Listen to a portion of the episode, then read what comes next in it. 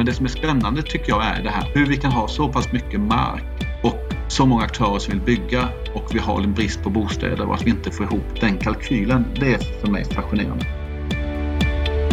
Det är fascinerande och helt obegripligt att Sverige har så mycket mark, så många aktörer som vill bygga, men ändå har vi bostadsbrist. Orden kommer från Simon Helmer som fram tills alldeles nyligen var VD för studentbostäder och kulturfastigheter i Linköping. Nu går han in i en ny roll som VD för Östsvenska handelskammaren.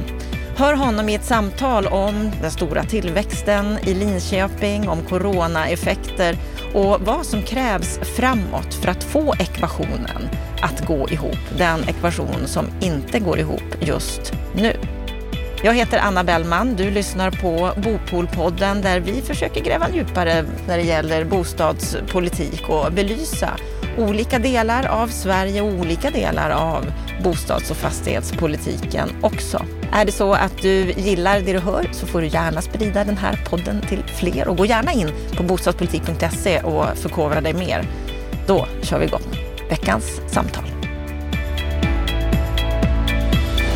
Nu ska vi få träffa en person med gedigen förankring i den östsvenska regionen. Han har ett stort samhällsintresse, ett stort engagemang för näringslivets förutsättningar och viktiga roll i samhällsbygget. Varmt välkommen till Bopolpodden på distans, Simon Helmer. Tack så mycket. Du, vad är din sinnesstämning idag? Ja, men just nu så är det faktiskt eh, väldigt avslappnad att eh, det är första gången på 21 år jag inte är anställd någonstans. Utan just nu så befinner jag mig i en fantastiskt läge mellan två väldigt roliga jobb. Ja, du får vila lite.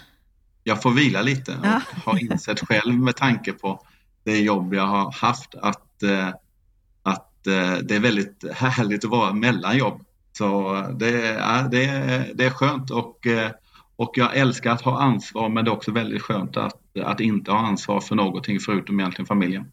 Ja, att vara mellanjobb kanske man borde vara lite oftare. Du Simon, du har ju sedan 2004 arbetat inom Stångåstadens koncern. Tills nyligen så var du VD för studentbostäder och kulturfastigheter i Linköping. Du var också VD för Linköpings Expo som ansvarade för färdigställandet av Vallastadens första etapp och det här internationella bo och samhällsexpo som vad jag förstår var väldigt framgångsrika eh, i Linköping för några år sedan, 2017. Och vi ska återkomma till, till de här bitarna.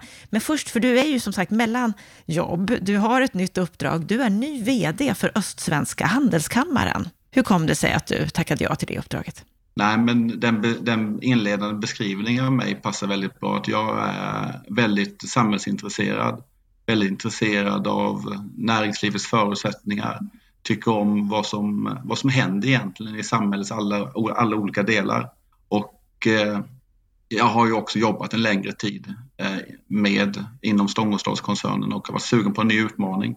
Och det här att få jobba i lite bredare region, Sörmland, Gotland, Östergötland och att eh, få representera näringslivet i den här fantastiska regionen, det kändes väldigt tilltalande. Det står om dig när du blev utsedd till VD för Handelskammaren att du är en kommunikativ ledare med förmåga att nå goda affärsresultat i kombination med nöjda kunder och medarbetare. Och ihop med, då, med dina erfarenheter från medlemsorganisationer och din goda förståelse för samhällsutveckling och politiska processer så ger dig alltså en fantastisk kompetens för det här uppdraget. Stämmer det här in på dig?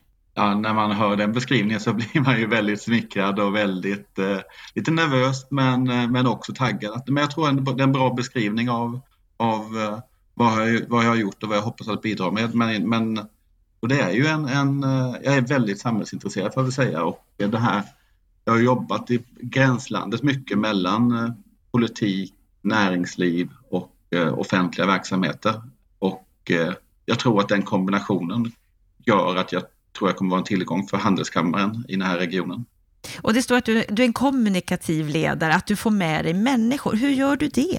Nej, men jag, jag är ju som, som person så, så tycker jag om att alla ska få ta plats och eh, jag eh, tror själv att jag kan bidra med en stabilitet och eh, en visionär inriktning och en stor kreativitet. Men, men under de åren jag jobbar så, så verkar människor som jobbar i min närhet trivas av att ta stort ansvar. Jag tycker om just det här, stort ansvar och stora befogenheter.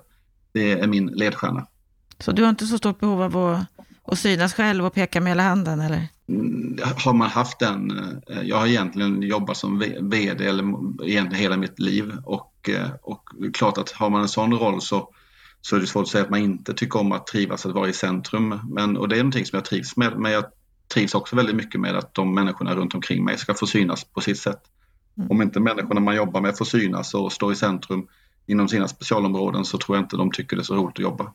Och det är något som jag tycker är väldigt skoj, just det här att ha roligt. Jag, jag eh, tycker att, att ha roligt på arbetet, det är en av de viktigaste sakerna eh, som jag har haft förmånen att ha under mina yrkesverksamma år. Men just det här att ha roligt, att trivas, att tycka liksom att, att fritid och eh, arbetsliv någonstans glider ihop, det, det är en häftig känsla.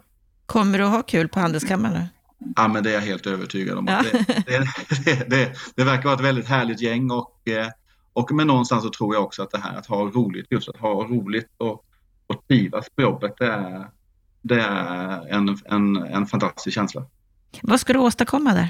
Nej, i och med att än så länge har jag inte hunnit sätta mig in i de nya uppgifterna men, men det jag ser fram emot som första steg är framförallt att träffa väldigt många medlemmar och försöka skapa sig en bild av vad medlemmarna i den här regionen eh, önskar Eh, och vill. Och eh, den uppgiften är jag väldigt taggad för. Och det är så jag brukar ta mig an en uppgift när jag får något nytt, till exempel som med Vallastaden, att försöka träffa så många aktörer som möjligt som är involverade eller som är delaktiga i den, i den verksamhet man kommer till för att skapa sig den här första bilden av vad prioriteringen är.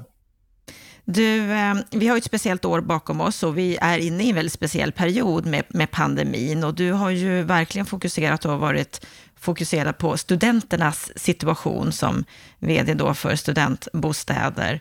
Hur, hur, hur har pandemin påverkat boendesituationen, skulle du säga?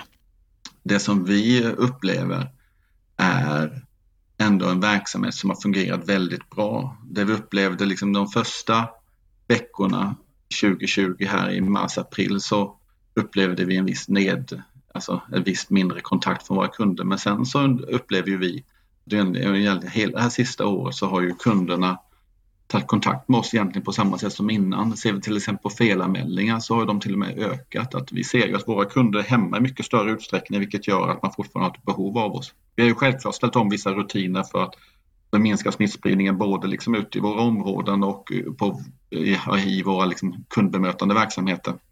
Och det har funkat faktiskt väldigt, väldigt bra. De konkreta exempel vi ser är ju framförallt att studentlivet har blivit lidande. Vi ser ju att den här fantastiska mottagningsverksamheten som Linköpings universitet är kända för har ju fått anpassas. Vi har ju i studentbostäder så, nu säger jag fortfarande vi fast vi har slutat, men vi har ju ett antal, ett antal av, av, av de viktigaste studentmiljöerna i form av studentpubbar och liknande för, för våra studenter och de, de har ju varit stängda. Vi har ju också stängt ett antal gemen, vissa gemensamma utrymmen som, som vi tror har kunnat bidra till smittspridning har vi stängt. Men vi har fortfarande till exempel haft studierum och liknande sätt öppet. För vi ser ju ändå att det är många studenter som är hemma i sina bostäder och det är väl någonting som mina kollegor, eller mina tidigare kollegor har, har sagt under året är att vi ser att det är fler studenter som är hemma i sina korridorskök. Det är fler studenter som nyttjar alla de studierum som vi har ute i våra områden. Så, ja, men den tydligaste skillnaden är väl att de internationella studenterna är färre. Det är en, en tydlig skillnad. Har det gjort att det, att det har varit lättare att hitta bostad?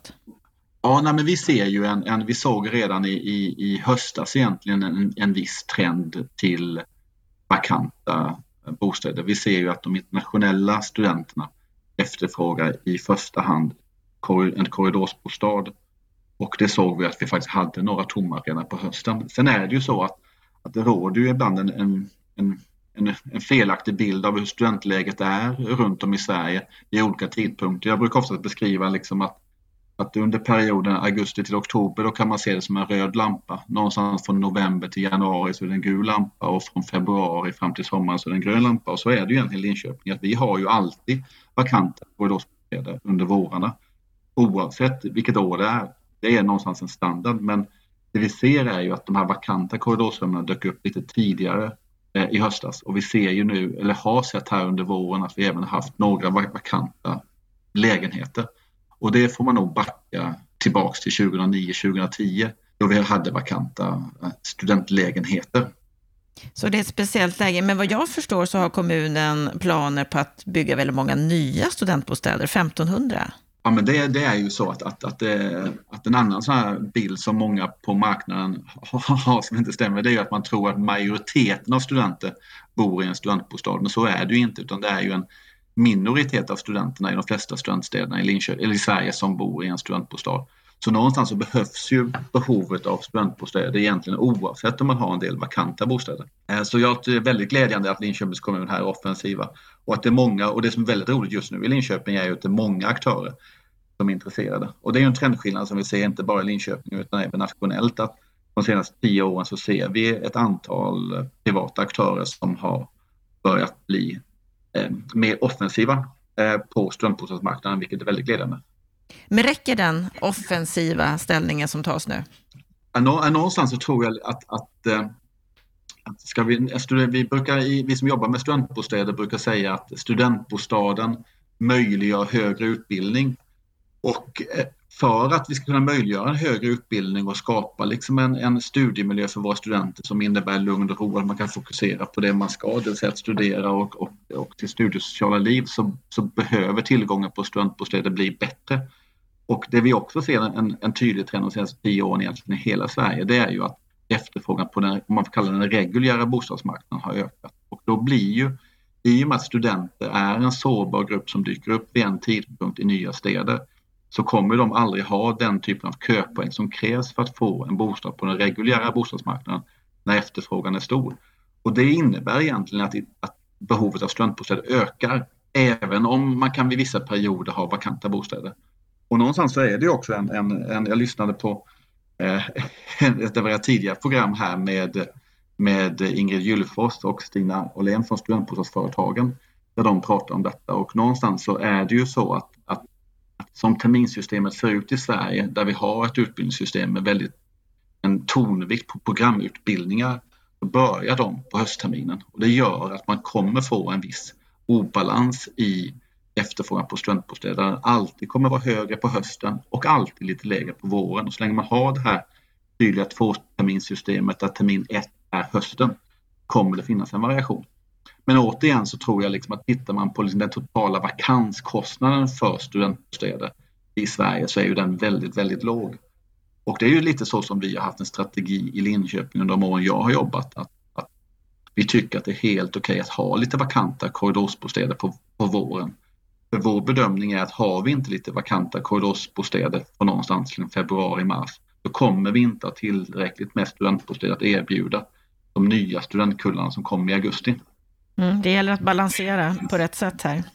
Det gäller att hitta en, det gäller att hitta en bra balans där någonstans ändå den här vakansnivån känns rimlig. För det är ju ändå så att, att en eventuell vakanskostnad tar ju de studenterna som bor i bolaget, vilket gör att här, studenterna har en begränsad ekonomi och som, som jobbar man i ett bolag med just studentbostäder så är ju det en fråga som vi fokuserar otroligt mycket på att hitta liksom ett prisvärt boende och då gäller det liksom att inte hitta ha för stora vakansnivåer. Det är ju ganska intressant, tittar man internationellt sett så är det ju inte alls ovanligt att universitetet, lärosätet äger och förvaltar en del studentbostäder.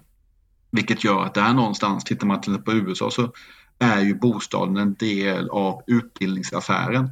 Vilket gör att där någonstans så kan man ju värdera att i USA så till exempel så skulle ju aldrig en, en student börja studera på ett lärosäte och kanske betala 1, 2, 300 000 kronor för att utbilda sig och inte bli garanterad bostad. Och det är det som är det intressanta i Sverige, eller det mer det europeiska utbildningssystemet, är ju att här har man olika huvudmän, olika aktörer som någonstans tillsammans liksom skapa en helhet för studenten och det innebär ju också liksom en utmaning. Vad skulle du säga, hur, hur ser bostadssituationen och bostadsutmaningen ut för Linköping totalt sett? Nej, men vi har ju en, en, en, en otrolig tillväxt i Linköping och vi växer ju någonstans med de senaste åren har vi växt kring 2000 personer per år som kommun och det är klart att då behövs det ju en hög nyproduktion av alla typer av bostäder. Man behöver bygga villor, man behöver bygga radhus, studentbostäder, olika typer av kategoribostäder och hyresrätter och bostadsrätter. Så här gäller det ju liksom att, att vi har en hög bostadstakt. Ja, för ni växer. Ja, vi växer, vi växer och det är ju inte, det, är ju, det finns ju ändå liksom, och när kommunen planerar så är det ju ändå men vi som Sveriges femte största stad, att, att vi, vi, vi kommer ju ändå förbereda oss att, att i en ändå närastående framtid så kommer vi nog ändå passera 200 000 invånare och det är klart att, att vi växer ju från en lite mindre stad till en mycket större stad. Och eh, det ställer ju stora krav på, på alla aktörer. Men det ser vi också att det är fantastiskt många aktörer som vill bygga i Linköping och det är ju väldigt glädjande. Alltså jag tänker på det här med, med, med pandemin nu, fler och fler som vänjer sig vid att eh, jobba på distans. Du och jag, vi har det här samtalet nu på distans. Att, att fler inser fördelen med att inte bo kvar i storstadsregionen, utan gärna kan flytta till en något mindre stad. Ser ni att, att, att ni kan få liksom en, en, en skjuts av människor som flyttar till Linköping, för det är ändå bara två, två timmar bort från Stockholm? Nej men, nej, men det är väl klart, lite blickar man in i sitt nya uppdrag här där man liksom har Sörmland, Östergötland och Gotland så är ju det här ändå en fantastisk region som har vissa fördelar av att vara lite längre eh, från Stockholm och lite eh, mindre städer men ändå, men ändå där vi ändå kan erbjuda stora städer och ett väldigt nära pendlingsavstånd till Stockholm. Att I dagsläget så tar det ungefär 1,40 från Linköping om man åker snabbtåg eller de nuvarande snabbtågen. Men det man inte ska glömma är att från Norrköping tar det bara 1,10. Så, så någonstans så är det ju en, en, en region som ligger liksom väldigt nära Stockholm men som också har fördelen att vara lite längre bort. Mm. Häftig utveckling. Ja, det är en fantastisk utveckling eh, och det ser vi ju liksom under den tiden. Jag har för mig att när jag flyttade hit 95 så var, hade stan ungefär 100, ja, vi närmar oss 130 000 invånare och nu är vi väl kring 160 och, in, och inte allt långt borta så är vi kanske 200 000 invånare och där vi också har Norrköping som ligger så otroligt nära Linköping där vi är liksom en stor region i sig själv. Men det är ganska unikt egentligen att två så pass stora städer ligger så pass nära. De ligger bara ungefär 45 kilometer från varandra. Det brukar oftast vara i Sverige att det är ungefär en timme från varandra. Om man tittar till exempel på Linköping och Örebro eller Örebro Västerås. Men vi har Linköping och Norrköping som är så pass nära varandra. Det är ju en otrolig tillgång. Mm. Vad, är, vad, är, vad är planen här? Hur, hur stora kan, kan den här regionen bli? Det, det är en riktig killgissning men, nej, men någonstans så har väl, har väl den, den här regionen har ju alla förutsättningar för sig. Vi har ju liksom en fantastisk, liksom, fantastisk skärgård, vi har fantastiska arbetsgivare, vi har stora städer. Men vi har ju ett universitet som då finns i Linköping och Norrköping och faktiskt även i Stockholm. I Carl Malmstens skola, men, men grunden ligger ju i Linköping och Norrköping. Där vi, har, vi ser ju att vi har ett väldigt starkt universitet som, som, som resulterar i otroligt kompetenta, kvalificerade studenter som eh, ser till att det finns väldigt många spännande företag som skapas och utvecklas vidare i den här regionen. Så jag tror att det här är definitivt en region som har framtiden för sig. Och det kommer du vara med och driva framåt också. Du, jag tänker på det här med Vallastaden som ju du har varit väldigt engagerad i. En ny stadsdel i Linköping, ligger tre kilometer öster om, om innerstan, granne med Linköpings universitet. På fem år så byggdes de första tusen bostäderna av 40 aktörer. Vad jag förstår så är det här rekord i både snabbhet och mångfald. Den första etappen var klar 2017 och du var ju vd för Vallastaden under den här projekttiden. Hur såg det här uppdraget ut? Nej, men jag, jag kom ju in i det här. Eh, projektet kan man väl säga startades. Det finns alltid en efterhandskonstruktion, men någonstans i 2011-2012 får man väl säga att Vallastaden startades. Det var Muharrem Demirok, kommunalråd och eh, ett antal tjänstepersoner som någonstans hade en vision om att skapa den första bomässan som då är, ja, sen egentligen Hammarby Sjöstad 2002. Och man ville göra ett projekt som skulle bidra till svensk samhällsbyggnad och vad det skulle riktigt bli, det visste man väl egentligen inte från början. Det utkristalliserade sig egentligen först sen längs resans gång men jag kom ju först in i det här projektet som, som eh, eh VD 2015. Som första året så följde jag projektet från bänken egentligen som en av de byggande aktörerna. Det skedde ett, ett, en chefsrockad i det här bolaget och jag blev då eh, utlånad till Vallastaden från 2015 och då var ju mitt fokus väldigt tydligt att, att från min ägare egentligen att jag skulle se till så att byggnationen kom igång. Att vi var tids, som alla städer som önskar göra en bomässa så är man alltid tidspressad. Eh, och tanken från början var att arrangera 2016. Man sköt ju till 2017 men jag kom in och hade egentligen väldigt tydlig ambition att jag skulle få igång, få igång byggnationen, lösa bygglogistiken och någonstans skapa en mycket positivare bild av det här projektet än vad som man hade tidigare. Och vad gjorde du då? alltså, nej, vi, vi var ju ett gäng som, som jobbade, men det som är, från början så handlade det lite om att det här att komma in, skapa sin bild av vad statusen är, lyssna med alla aktörer Eh, den första konkreta saken var ju att, att vid den tidpunkten hade det ju inte egentligen bostadsbyggnationen kommit igång eh, riktigt ordentligt. Det som vi hade var ju den här Tekniska verkens fantastiska infrakulvert på plats. Man såg ju ändå att det var någonting som var på gång. Men från början så handlade det om att få alla aktörer att köpa, att man var tvungen att samarbeta kring, kring en bygglogistiklösning så att det överhuvudtaget var möjligt att bygga någonting fram till 2017.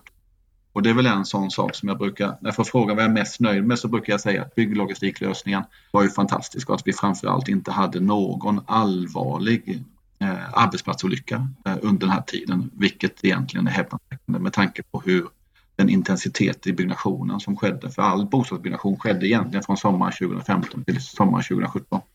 Och att vi då byggde de här tusen bostäderna, vi byggde skola, vi byggde parker och vi byggde vägar och att det här hanterades i en så här extremt tajt miljö som det var med så många aktörer där man då hade allt ifrån egentligen den här familjen som skulle bygga sin första villa till stora nationella drakar som hade byggt mycket bostäder. Och att ändå få alla att köpa och förstå att man var tvungen att vara en del av den här lösningen. Det var ju den första utmaningen. Eh, och den, eh, den, ja, det kändes riktigt bra. Och framförallt det här att vi inte hade några allvarliga olyckor. Jag har många gånger tänkt tillbaka på det här liksom, om man hade i våren 17 haft någon allvarlig arbetsplatsolycka och eh, då hade man säkert funderat på om det var liksom värt det. Men det hade vi inte och det är vi väldigt nöjda över. Men sen handlar det mycket om att komma ut och snacka om Vallastaden, att sprida i och med att det fanns ju mycket också. Det var ett projekt som då startade 2011-2012 och, eh, och från början var det många aktörer som tyckte det här lät väldigt, väldigt spännande. Och sen när man sen valde liksom den här platsen som då låg i ett ja, så kallat sel, svagt C-läge där egentligen alla aktörer sa att man, här kan man bygga villor eller radhus. Så var ju ett antal aktörer lite fundersammare och sen när, när Okidoki, arkitekt, Okidoki arkitekter vann då med sitt Tega där man då skulle ha den här väldigt småskaliga fastighetsindelningen så var det ju ännu fler som tyckte att det här lät inte så jättebra. Så från början så hade ju projektet väldigt tufft att, eh, att flyga. Men jag kom väl in i ett ganska, jag kom väl in i ett väldigt ett bra läge då det stod lite och vägde och eh, det som var väldigt spännande var ju att, att eh, efter 2015-2016 så hade vi ju kö. Att de första tilldelningarna som kommunen gjorde så, så, så kan man väl säga så var det, fanns det fler bostäder att tilldela än intresserade aktörer. Men på slutet så, så var det ju det motsatta och de här tilldelningarna som kommunen nu har gjort efter Vallastaden 2017 så har det varit extremt många aktörer som har velat bygga. Och det är ju det häftigaste egentligen, hur man har förvandlat ett eh, väldigt svagt C-område till en fantastisk stadsdel. Mm, det har blivit attraktivt. Men vad jag förstår, det låter som att det var ändå ett högriskprojekt. Jag skulle nog säga att från början så fanns det eh, en, en hög risk i projektet. Och det var ju också så som många aktörer i Linköping såg det. Eh, och det, framförallt så bevisas väl det egentligen genom de här marktilldelningstävlingarna som man arrangerade. Där inte det fanns tillräckligt med aktörer initialt. Men det som är spännande är ju sen att det vattnet, att hur man just för, och det är väl det som är spännande tycker jag med Vallastaden, historien ändå, ändå. Tittar man på tidigare bomässor, om man tittar på Hammarby sjöstad eller eh, Västerhamnen nere i Malmö så har det varit fantastiska liksom, lägen där man har legat, liksom, man har haft ett sjönära läge i stora regioner. Men Vallastaden börjar ju någonstans med sju hektar eh, sunkig jordbruksmark och dike i ett läge där ingen ville bygga. Och den, den förvandlingen är egentligen mer häpnadsväckande skulle jag vilja säga än, än, än de andra stenarna. Men, men vad har varit då det viktigaste här för att förvandla det här C-läget till ett otroligt attraktivt läge skulle du säga? Nej, men det som jag tror ändå, det som fanns en styrka i läget var, styrkan i läget var ändå att det fanns ett, eh, det låg i närheten av universitetet. Det låg i närheten av eh, Science Park Mjärdevi. Det fanns upparbetade kommunikationer de faktorerna tror jag ändå gjorde att det var ett, en, ett, liksom ett läge som ändå var väldigt tilltalande för vissa aktörer. Och det ser vi också på de första aktörerna som vann tilldelningen i Linköping. De gjorde nog ändå en, en analys av att bygga små lägenheter i det här läget kommer alltid att bära sig. Det kommer alltid finnas en efterfrågan från studenter och från unga vuxna som har börjat arbeta. Och där läget ändå var intressant. Men att bygga stad i det läget så var ändå vi hade lite tur av att den här fantastiska konjunkturen eh, som vi hade under de här åren där efterfrågan på bostäder ökade i praktiken i, i samtliga, eller i majoriteten av Sveriges kommuner. Självklart bidrog till att eh, göra Vallastaden till en succé. Att vi hade den här starka inflyttningen som ändå gjorde att vi kunde hyra ut, de här, eller hyra ut eller sälja de här tusen bostäderna som då den första etappen stod för. För det är ju ganska spännande ändå att marknaden fick ju sen sig en rejäl knäck egentligen oktober-november 2017.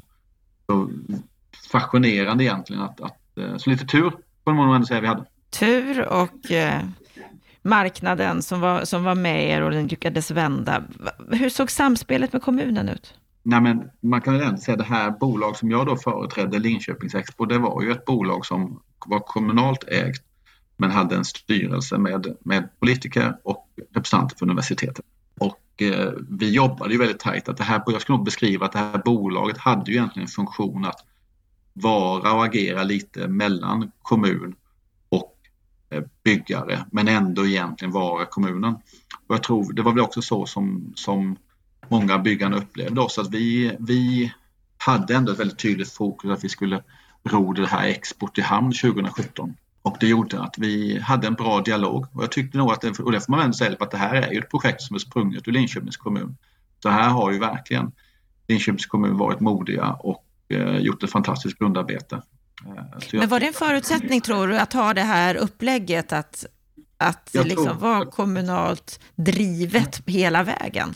Nej, men jag tror att, att eh, det som jag tror var, var positivt med att blanda in många aktörer från början och få in den här blandningen mellan för det som är spännande med Vallastaden att i vissa stunder när det kanske blåste lite så det var ju själva den här platsen, att någonstans så föddes ju tanken med Vallastaden att idén med Vallastaden är ju någonstans mångfald, social hållbarhet.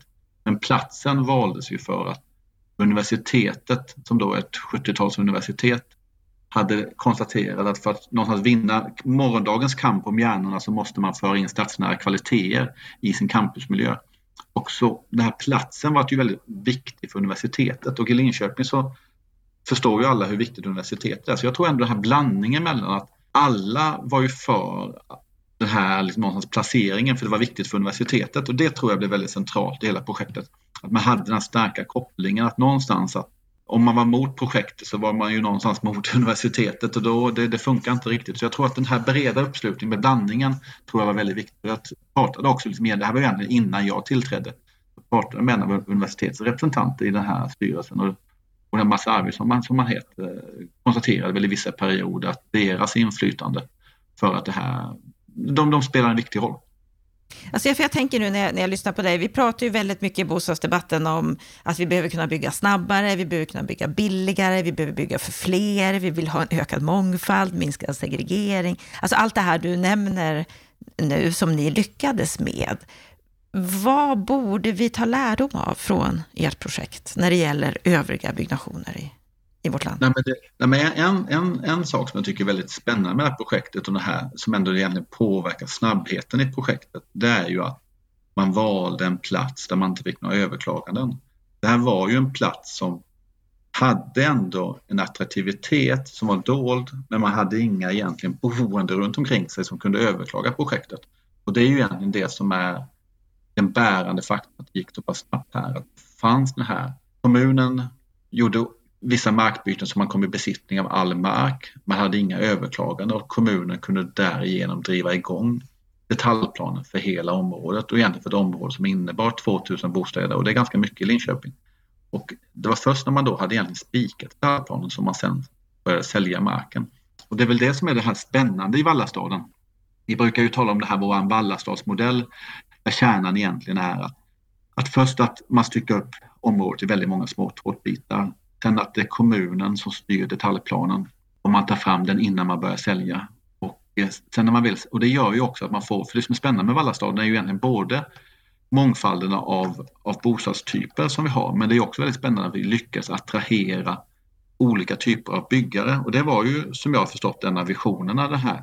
Både mångfald av bostadstyper med villor, radhus, hyresrätter, bostadsrätter, studentbostäder, men också det här att man ville ha de stora etablerade aktörerna, man ville ha de byggande arkitekterna man ville ha de nya och det är någonstans, när jag lyssnade runt med väldigt många av de här små aktörerna som för första gången byggde i Vallastaden, så sa ju de att det avgörande att de byggde där, det var ju att de visste om att tilldelningen var liten som kanske bara innebar en 30 bostäder men de visste om att de kunde börja bygga imorgon. Och det är någonstans, jag tror jag är en nyckel, att man har större områden där man har större frihet och möjlighet att skapa spännande produkter. Det tror jag är nyckeln. Finns det någonting som du så här i efterhand kan känna att det här borde vi ha gjort på ett annat sätt? Nej, det, det, det, det jag, jag får nog säga att i Vallastaden så, så är vi, är så, vi, alla vi som har jobbat med projektet har varit så otroligt nöjda med egentligen alla delar. Det, det, det finns inget direkt som vi har liksom kunnat, nej, jag, jag, vet faktiskt inte vad vi, vad vi hade kunnat göra bättre i projektet. Eh, det enda som vi har i efterhand konstaterat när vi gjorde själva utställningen, det var väl att vi kanske skulle ha kört några veckor till. Att det blev väldigt kort period och det handlar nog väldigt mycket om och det, det är ganska spännande. Jag pratar ju nu, det är flera städer runt om i Sverige. Vi har Karlskrona och Helsingborg och Uppsala som funderar på att göra expon eller, eller utställningar och vi körde ju bara 21 dagar och det vet jag att eh, tidigare utställningar har ju Tommy Hedlund berättat för mig som har varit väldigt behjälplig med information om tidigare bomässor. Han har berättat att vi ska göra, egentligen gjort lite längre. Och det är klart att vi, vi, och det inser jag ju i efterhand, att många aktörer som har stöttat på runt om i Sverige, de hann inte besöka oss under den tiden. Nej, det var lite för kort. Det borde ha varit lite mer generös med besökssidan där. Men å andra sidan, men å andra sidan så var liksom, vi hade så otroligt många utställningar. Eh, och där, där är väl någonting som vi kanske i efterhand kan känna, det kanske var lite för mycket utställningar. Vi hade kunnat minska på utställningar och dra lite längre tid. Men det är ju en detalj. Det är en detalj. Utifrån dina erfarenheter nu, eh, som du ju har väldigt många under många år här, när vi tittar på utvecklingen av vårt land, samhällsplaneringen av vårt land, att vi behöver mer bostäder och vi behöver ju fortsätta utveckla Sverige. Vad saknar du när det gäller bostadspolitiken som förs i Sverige just nu? Nej, men det som är en, sån sak, en fråga som har, har intresserat mig väldigt mycket som samhällsintresserad, det är den här fascinationen av att det finns så många som vill bygga och få lite mark tillgängligt. Det tycker jag är väldigt spännande. Det tycker jag är en av de roligaste sakerna när man har jobbat med Vallastaden. Jag har ju haft så otroligt många besökare, allt från, liksom från kungen och ministrar och internationella besökare och besökare från hela Sverige.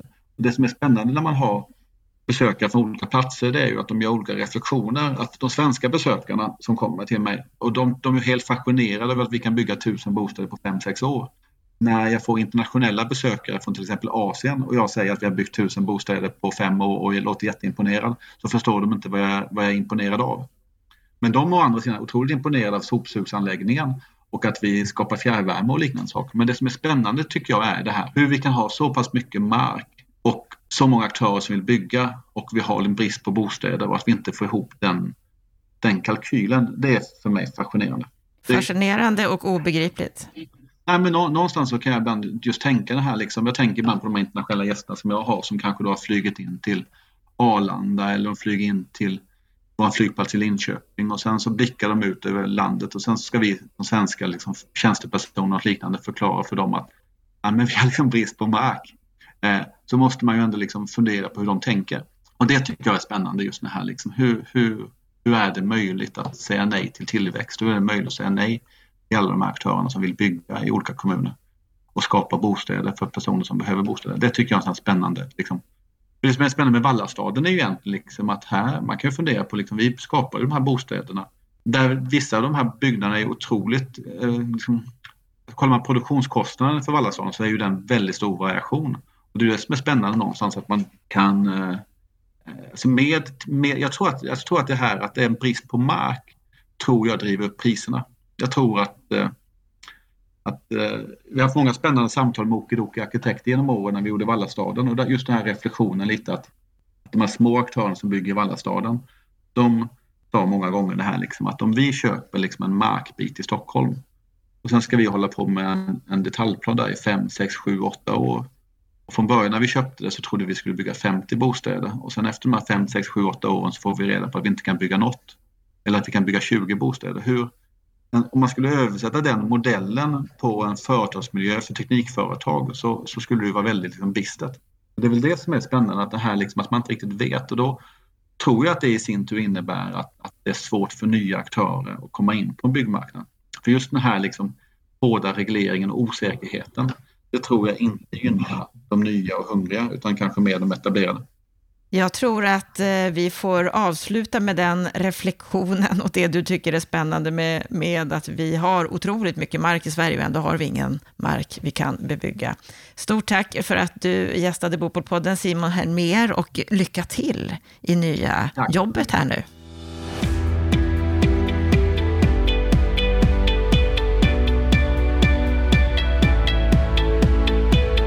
Då har vi hört samtalet med Simon Helmer. Lennart Weiss, vad säger du om det här samtalet? Jag har inte träffat Simon, men det verkar ju vara en, en eh, både trevlig och eh, intressant person. Han, han, har ju förståelse av samband och strukturer, så att han blir en alldeles utmärkt VD för fjärde storstadsregionen, som jag i parentetiskt kan, kan berätta att jag samarbetade med ganska många år när man var stora i Almedalen. Och sen så drog de ju ner, det var Elin Brosén som jag samarbetade med, sen drog man ju ner sin närvaro där, vilket jag tycker var ett misstag, inte minst med tanke på att hans handelskammare också omfattar Gotland. Så det ska bli intressant att se hur han ska knyta ihop Sörmland, Östergötland, Gotland till ett tema och gemensamma frågor för att eh, det är ingen tvekan om att den där regionen är spännande och han pekar ju på ett antal faktorer som till exempel Linköpings snabba tillväxt. Det där är en region med väldigt stor potential som vi i Stockholm ibland har en tendens att glömma. Överhuvudtaget stråket ner mot Jönköping. Så att, eh, intressant att höra hans entusiasm. Ja, och vi var ju inne på just det här att eh, det kan ju bli en ännu kraftigare tillväxt nu med, med corona. Fler som bor i storstadsregionen Stockholm inser att ja, men jag kan ju faktiskt bo någon annanstans och ta mig relativt smidigt de gånger jag behöver till storstan. Kan det vara en bidragande orsak, tror du, att de växer ännu mer? Ja, det tror jag absolut. Eh, de har ett väldigt attraktivt läge, men man ska ju också ha klart för sig va? Att den här regionen söder om Stockholm, den har närheten till Småland som har ju liksom en sjudande underleverantörs legotillverkningsindustri mot svensk storindustri. Eh, du har universiteten, du har ett antal storföretag både på papperssidan, du har Holmen till exempel, du har ju Linköping med hela flygindustrin. Så att eh, de har liksom basnäringar med lång tradition, därmed starkt kapital i ryggen, de har högskolesektorn, de har bra infrastrukturläge, de ligger i ett intressant stråk mellan Småland och Stockholm. Så att det är en region med fantastiska förutsättningar. Dessutom är det naturskönt och vackert så det är attraktivt ur bostadssynpunkt.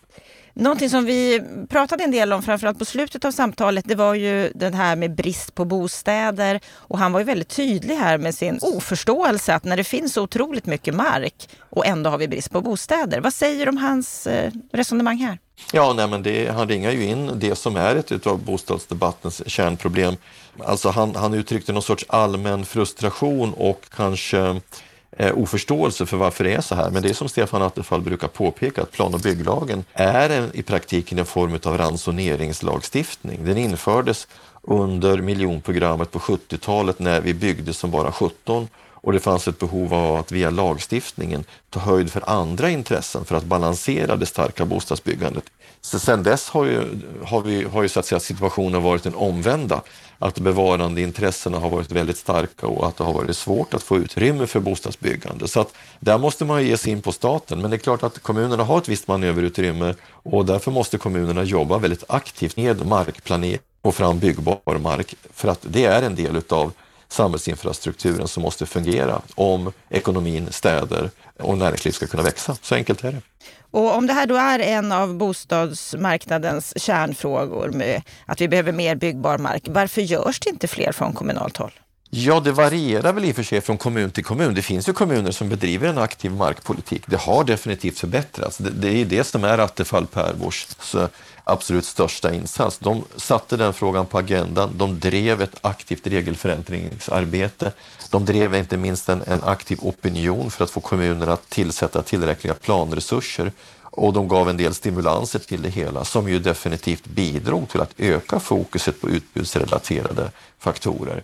Eh, och, och, det har dessbättre då kommunerna i många fall eh, valt att, så att säga, hålla liv i. Va? Men det, var, det varierar och fortfarande är det ju så att eh, de förändringar som Stefan och Ulf förkortade överklagande tider, eh, begränsa möjligheten att överklaga i tid och otid, har ju ännu inte omsatts till lagstiftning, även om saker och ting är på gång. Så att eh, här har staten och, och kommunerna ett gemensamt uppdrag. Det har blivit bättre, men det är inte tillräckligt bra och det är såklart absurt att Sverige, som är ett så stort land, eh, med så mycket obebyggd, eh, obebyggda markområden, har svårt att få fram byggbar mark. Det är helt absurt.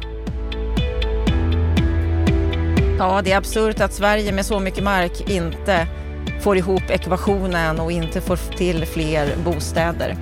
Då har vi hört samtalet med Simon Helmer och Lennart Weiss. Det har blivit dags för en repris av veckans Aktuellt som vi sände i fredags.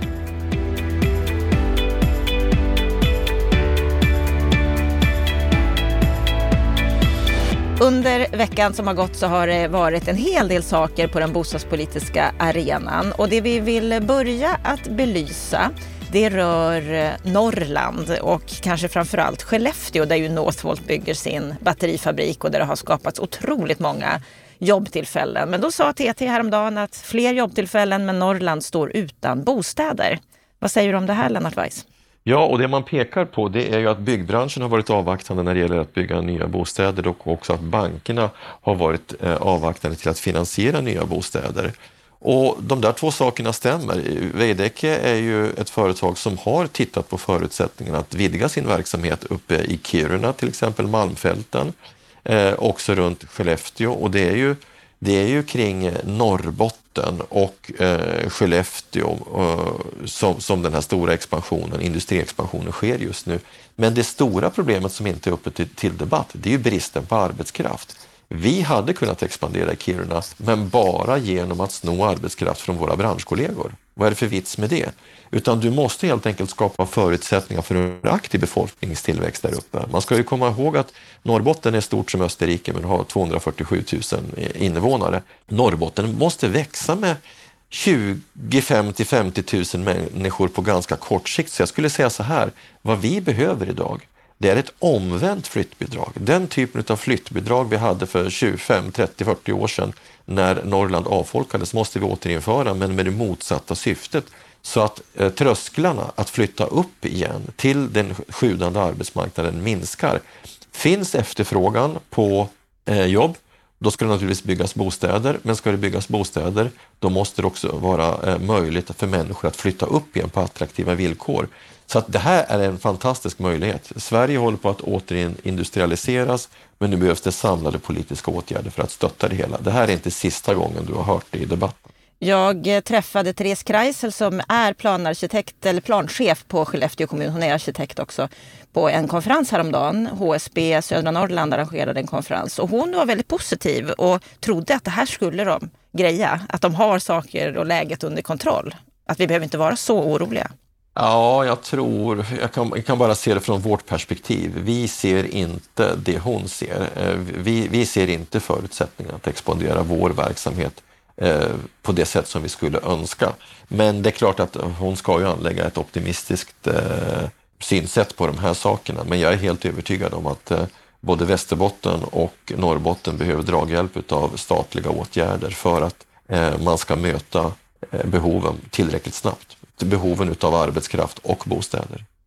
Vi kommer att intervjua henne i Bopolpodden här om några veckor så vi får höra mer om hennes tankar då. Vi ska gå vidare här i veckans Aktuellt. Mitt i tidningen hade en artikel häromdagen om fler hyresrätter förmedlas, att bostadsförmedlingen förmedlar fler och att det är privata aktörer som växer. Vad säger du om, om det här?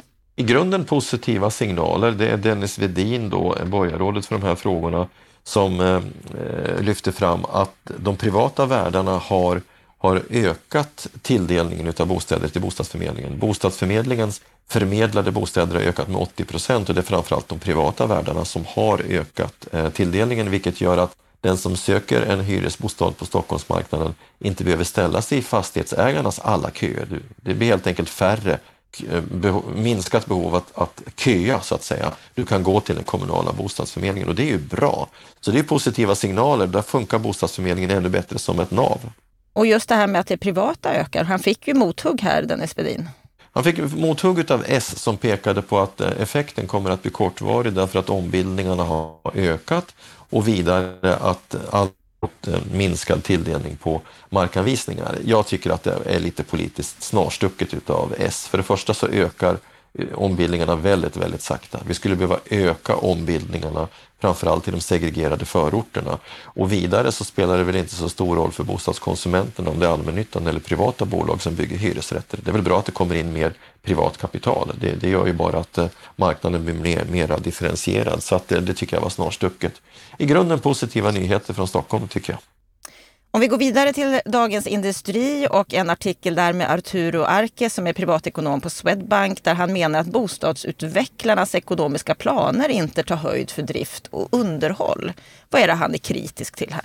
Ja, han eh, menar ju att eh, avskrivningarna är eh, korrekta, men han vill ju ha 60-åriga avskrivningar och, och, och menar ju då att avskrivningarna är korrekta, men att man inte gör tillräckliga avsättningar för avskrivningarna i bostadsrättsföreningar. Jag kan väl säga så här rent allmänt, så de större bostadsutvecklarna delar inte alls hans uppfattning. Vi har olika eh, syn på fastighetsekonomiska grundförutsättningar här. Det man ju gör i, från de större bolagens sida, det är ju att man skapar ett utrymme i de ekonomiska planerna för föreningen att amortera ner sina lån och ganska kraftigt faktiskt på 30 år. Så att när de här underhålls och driftsbehoven ökar efter 30 år, för det är ungefär då som det är dags att lägga om tak och annat, va? då finns det ett utrymme att höja avgifterna för att möta den utvecklingen. Men, men här finns i grunden olika synsätt. Vi från branschen, vi tror ju på raka avskrivningar och att man tittar på kassaflödet snarare än på resultatet. Arturo tittar på resultatet, det gör inte vi. Och vi förstår inte heller hans resonemang varför man ska så att säga skriva av fastigheterna eh, till noll på hundra år. Jag menar, det vill bara gå ut på stan. De fastigheterna du ser, de är ju inte värdelösa. De har ju ett värde efter hundra år. Det finns ju ett restvärde. Så att eh, vi ser helt enkelt helt annorlunda på de fastighetsekonomiska frågorna och hans larmsignaler om att avgifterna är för lågt satta, det bygger helt enkelt på olika synsätt på hur man ska lägga upp en ekonomisk plan. Det sista vi tar upp här idag i veckans Aktuellt, det har sänts just i Aktuellt i tisdags. Det är Stefan Ingves på Riksbanken som har gått ut och ut, uttalat sig om svensk bostadsmarknad och att den har varit i obalans väldigt länge. Det här är någonting som, som du reagerade lite kraftigt på, hans resonemang. Vad var det han sa här? Jag vet du, jag reagerar på två saker. Först så är det så här va, att i samband med Riksbanksdirektionens möte i tisdags så framträdde han i, i offentliga sammanhang och hänvisade också till en rapport som de hade aktualiserat den dagen som handlar om orsakerna till de snabbt stigande bostadspriserna. Han kommenterade inte den rapporten särskilt mycket, men jag tycker att den är intressant och vill börja där. Det står nämligen så här svart på vitt eh, i rapporten apropå att man har tagit bort nu eh, de här tillfälliga eh, amorteringstvånget. Det står så här i rapporten, en rimlig slutsats är därför att amorteringsfriheten kan ha bidragit till prisuppgången men inte är en av de viktigaste förklaringarna. Och då hänvisar man istället till stigande aktiepriser som en förklaring. Men längre ner så säger de så här att den viktigaste förklaringen hänger troligtvis samman med pandemins effekter på ekonomin. Eh, och nu citerar jag igen. En faktor som sannolikt har bidragit till utvecklingen av bostadspriserna både i Sverige och jämförbara länder är att många hushåll mer eller mindre har blivit tvingade att spara. Det har blivit svårare att resa och därmed har hushållen ökat sitt sparande och med ökat sparande har man haft ökade disponibla inkomster att eh, konsumera bostäder och så står det så här igen då, citat. Ett tecken på hushållens ekonomiska resurser eh, har flyttats från konsumtion av varor och tjänster till boendeuppgifter. Utgifter finns i Finansinspektionens bolåneundersökning. En tänkbar förklaring till att hushållen vill lägga mer pengar på sina bostäder är att mer tid tillbringas i hemmen. Så här ser du alltså ett exempel på att Riksbankens, men även Finansinspektionens egna experter tillbakavisar påståendet att amorteringsfriheten skulle ha drivit upp bostadspriserna. Så återigen ser vi ett exempel på att den argumentation som, som Riksbankens och Finansinspektionens chef för fram och det som står i deras egna rapporter inte, äh, inte stämmer överens. Det finns ett stort glapp.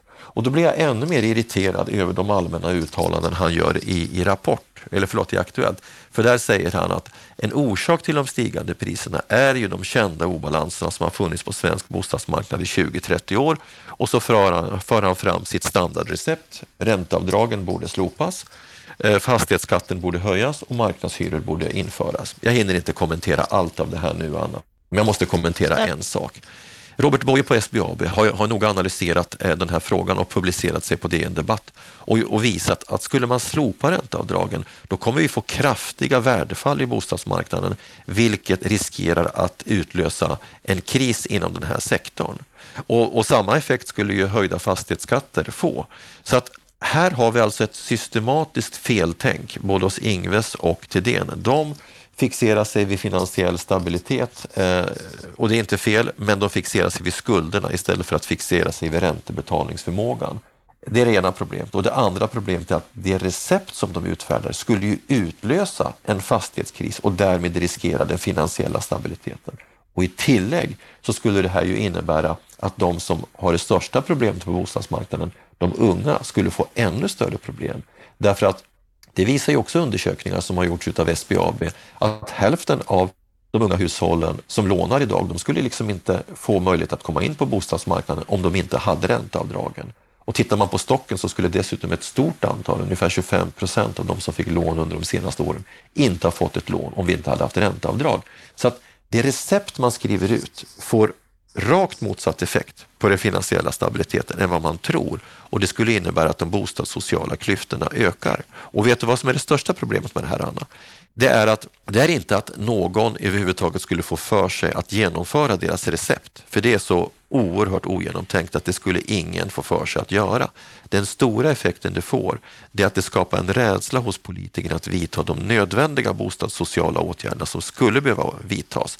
Därför att man har lyckats skrämma politikerna att tro att om man inför startlån och subventionerat bosparande så kommer skulderna att öka och därmed skulle riskerna öka. Men det gör de inte, därför att andra variabler som man mäter risker på, på raka motsatsen. Hushållen får lägre boendeutgifter om de bor i ägt boende än om de skulle flytta in i Thedéens och Ingves marknadsprissatta hyresrätter. Då skulle de få högre boendeutgifter. Så även ur konsumentsynpunkt så har de helt fel. Den här rapporten som kom nu från Riksbanken, den ska jag plocka upp därför att den visar i svart på vitt att de är ute och cyklar igen. Fel, fel, fel igen. Och om det är så att de har så fel som du påstår och ändå går ut och hävdar sin ståndpunkt och det hör vi när politikerna talar att de, de lyssnar ju på Riksbanken och på Finansinspektionen. De är ju en maktspelare. Ja, de är en maktspelare. Det får väldigt stora konsekvenser därför de talar med de här myndigheternas auktoritet och där är jag starkt kritisk till media, alltså med undantag av DN och Dan Lukas så orkar inte eh, svenska journalister sätta sig ner och läsa de här rapporterna och eh, sätta ihop eh, ett och ett och därmed avslöja hur, hur, hur ologiskt och i brist på konsekvensanalys som deras resonemang är.